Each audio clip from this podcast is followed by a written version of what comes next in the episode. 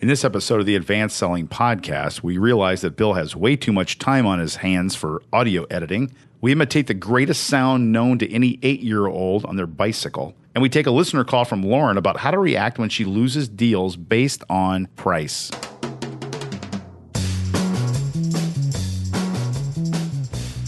Welcome, everybody, back to the Advanced Selling Podcast, the longest running sales training podcast in sales training podcast history. My name is Bryan Neale. I'm Bill Caskey. And we are here every week for your listening enjoyment. Coming off vacation for me, I've got my vacation voice going. If you are a new listener, we're glad you are here. If you are a veteran listener, tell all your friends. We are on the road. Send us an email, listener at advancedsellingpodcast.com. Put in the subject line, come see us, and we'll talk about how to get that started and come visit you. We like to do little trips like that. We love to do that. It's really fun. We get a lot of emails in here. Some of them have questions attached to them. You know how we love to hear from you. In fact, one of our uh, topic today is going to be coming from a listener named Lauren, who has a really good question. But we also got a note from uh, one Matt B. I don't know, I, I, Matt Boyd. We'll go ahead and use his name. Oh, I can don't think we? it's yeah. Okay. Well, we just did. And so he he sent us a note, and it was rather funny. He said, uh, "Hey, have, have you guys ever listened to yourself at half speed? Because you know we have some we have some listeners who listen at two x or one and a half x speed, which you can do on the Yeah. on the device, and so that's good. And I, I listen to some podcasts at one and a half, but I, I thought, no, I have never actually taken a whole evening and played Listen, our podcast. stretch the podcast out. To a 20 minute two-hour podcast to podcast. two hours. But he said, well, you need to listen to it at half speed. So I went back and uh, did a little digging. Spent about nine hours on this. I was going to say, Bill. No, How long did this take? you? I went. I went back, and uh, I want you to hear, Bryan, what Okay. we sound like. I'm ready. at half speed. In this episode, Bryan and I celebrate my 60th birthday with cake that has 1 million calories. Coincidentally enough, it's called the Millionaire Cake. We also hear from a listener who emailed us a question that wasn't the right question. and we're still trying to track down Bryan's golf clubs from nine years ago. Oh my god, that is So funny. that is. Uh, that was some good ganja. wow. well, I think I'd had a stroke. that- That's what it sounded like Oh, to me. Is. I'd had a stroke. it. Uh, yeah. Oh, I, I've never. So th- it begs the question: Who in the world would ever listen to a podcast at half speed?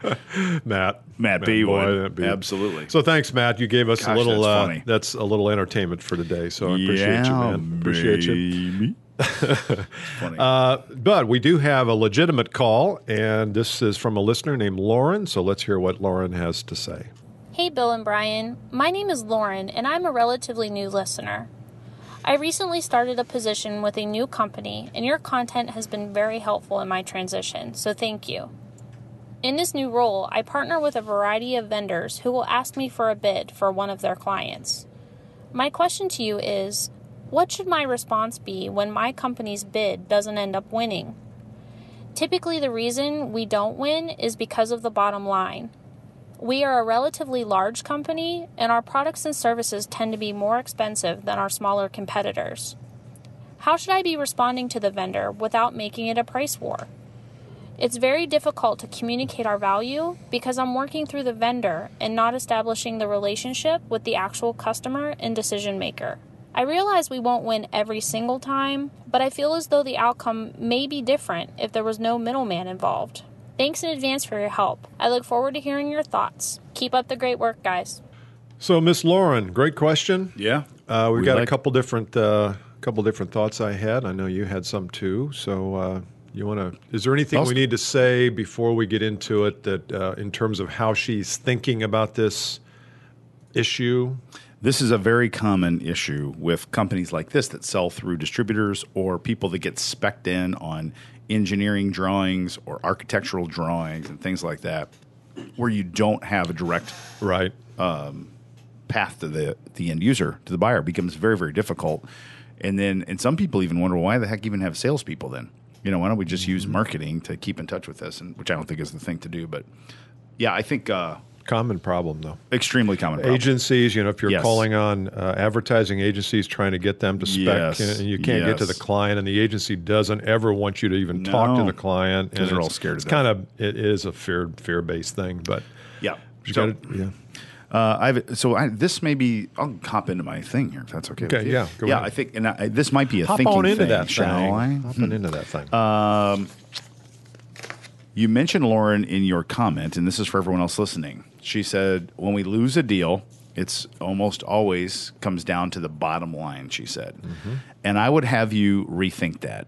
Uh, the reason I have you rethink that is that's the message that you're getting from the person who's actually selling to the end user, who probably isn't an advanced selling podcast listener. Likely so not. they are not enlightened yet to know that that is rarely, if ever, the actual real problem.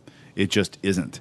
It's the easy thing to say to you so that you don't try to sell to them. Absolutely. So I think that's a deflective statement to you, Lauren, so that you don't ask any more questions. Cause other than because then all you can do then is just lower your price, and then there, there's no skill or value in that at all for anybody. Um, so I would have you rethink that um, first and foremost. Mm-hmm. That would be my first little bit to her. So I would go further than what you did, which you uh, sort of highly suggested she look at a different way. I would say that it's never only price. yeah.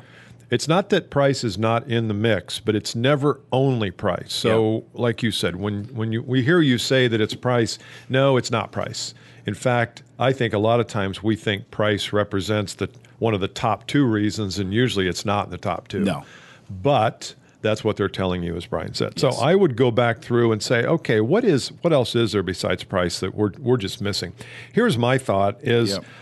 a lot of times, and I had this exact thing happen. I was calling on a computer manufacturing. Uh, they were an assembler more than anything, and they were selling through um, CD Now and some of these online retailers, and they would go in and talk about the features and benefits of their products, their servers. And that's the wrong thing to talk about with the with the vendor, with your channel. The right thing to talk about with your channel is how is your product, if they buy it and send it on to their customers, going to help them create more profitability, create less hassle. So the pain set changes. It's not the pains of the customer anymore. Right. The end user, I mean. Yes. It's the pain of your customer. What are their Yep. problems? What are they trying to accomplish? And I think sometimes we, and I know that sounds so, how could you forget that? It's the person that's actually cutting you the check. But we get so wrapped up in our products and we think that everybody cares about what product pain things sol- our product solves, not what's the business pain that our channel has. No, for sure. That that's the that's another. This is a real thinking shift as I'm as we're talking about it. Lauren, you've got to start to think about your role in the whole process differently, which I think is what Bill's talking about. So we've got a little phrase that we use around here. We talk about having an expert persona. And when we teach that and talk about that, what it means is not having an expertise in what you do. So if you sell floor coverings and you want to get your floor covering specced in in an architectural setting, you don't become an expert in floor care. That's that's baked into the cake. You Yeah. become an expert in construction, construction management, uh, in interior design, in uh, space and safety and wellness and things like that, and how floor covering impacts that. Because if you can teach your client, who in this case is the middle person, um, things that they may not know or things that give them an edge to win the deal, you become more valuable Yeah. to them. Yeah. So that's what I'd be looking for. I would be looking for things that I can educate my buyer about that give them an edge in winning a deal and change that in your being, in your how you show up Yeah. versus giving them what they ask for in a spec or in a drawing or whatever it is in your in your case. It's kind of the general contractor dilemma, which is It when is. you're selling to a general contractor, we automatically say, well, you know what, the general really doesn't care whether he buys from Bryan, Bill, or Travis. It doesn't really matter. Yeah. Well, that's wrong. It's it does wrong. matter. It matters massively. It, it does matter. And, you know, there are some, I mean, we used to talk about this. Well, what if you're 5% high? What if you're 10% high? I've got a couple Yeah. clients who are 100% high. Yeah. They, they're double everybody else and they still get the business. So you would say, well, that can't be. There's just no, but it does and it happens and, and you've had it too. So I just think we have to be careful of the assumptions we make about why people buy. yes, without question. Yeah. Do you have another one? Uh, I do not. I have two more that are, yeah. Let, me Go go ahead. through Go ahead and part do of one. I may think yeah, of another one. So the next thing is, uh, don't be afraid to challenge this process. And what I mean by that is everyone thinks that you're not allowed, air quotes, Yeah. this is a half air quote 'cause Yeah. I'm holding my phone in the other hand, half air quote, you're not allowed to go direct to the buyer.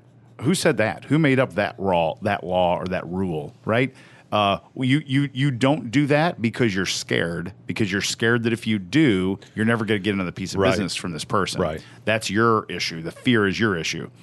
And you may be right. Uh, you have to do it tactfully. And so think about how you can turn that around. Here's a way to turn it around. Uh, I'll use my little example earlier. If I sell uh, in construction, I sell lighting. Uh, I can um, have a little uh, symposium on um, the uh, like the you've seen the little nest thing at home, right? Like Yep. a nest where you know uh, connectivity between utilities is a big buzzy thing. So I, I have some connectivity speaker come in and talk about this, and I invite all these um, building owners to this event. And you also invite your customers to the event, who are the ones that sell to the bu- building owners, and you become the hub of that thing, and you create this environment where they all get to come together and talk about uh, connectivity and, and utilities. That's how you get around the process, where you have a direct line to both of them, and you're doing something valuable to bring them together. I like that. Yeah. So get a little creative with this. Yes. And if you don't want to do it face to face, you can do a webinar. You can do an online chat or some kind of an online panel. Yes. Uh, but you've got you've got to figure out a way to get your expertise into the into the business, and you are the hub. You're not the spoke. You're the hub for this. Right now, you're a spoke. You're feeling Correct. like a spoke. Yeah. A third wheel, if you will. You, you might you might even be a baseball card uh, that is attached, to the bike to the that makes it sound like this. But there was there was nothing like that though, especially Oh. When it was best? a brand new one. Gosh, it was good, man. It's the best use for clothespins too. There's no there's no doubt. The clothespin baseball card on the bike trick as an eight year old boy. There's nothing better. Hmm. Do you have any pictures? I don't, but Do man, that noise is good, isn't it? And it was just perfect mm. because the spokes were like. I was going to take a bike ride tonight. I think I'm going to. Maybe you should. I don't have any. I don't have any clothespins though, or baseball cards. Tomorrow, everyone in Carmel, Indiana is going. Yeah, there's some jerk riding around with a baseball card, some grown man baseball card attached to his oh. bike. That's funny. Do you have one more, or do you want to? Uh, do you want My- to? I don't know if I like my last one. Get- Do you have Okay. one? Because I No, I don't. Okay, I- let me say this. Okay. Part of me is, I don't, can't believe I'm saying this. Part of me says let's leave it be. Let's leave it be. If this is your business and this is the process, find ways to be valuable, and this just might be it. So then your game turns into a numbers game where you know you you on average win two out of ten. Then you got to find a way to find new customers. So you go to a different problem. So what you're trying to do is how do I get the customers that I'm selling to now to say yes more or win more? Or I might say if you know some some battles aren't worth fighting, Right. and you let that go and you go find more customers. Yeah. Just a I, it doesn't way. sound like this is the ideal scenario. And so you either Yes. make it the ideal scenario or you find prospects who are willing to Yeah. follow you Yes. on your path. Yes. And there's got to be some value for them, though, on this journey that you're going to take them on where they have to be, uh, they have to give you access to people. And if there's no value for them, they're going to see you just as a, as a commodity. Yes, they will.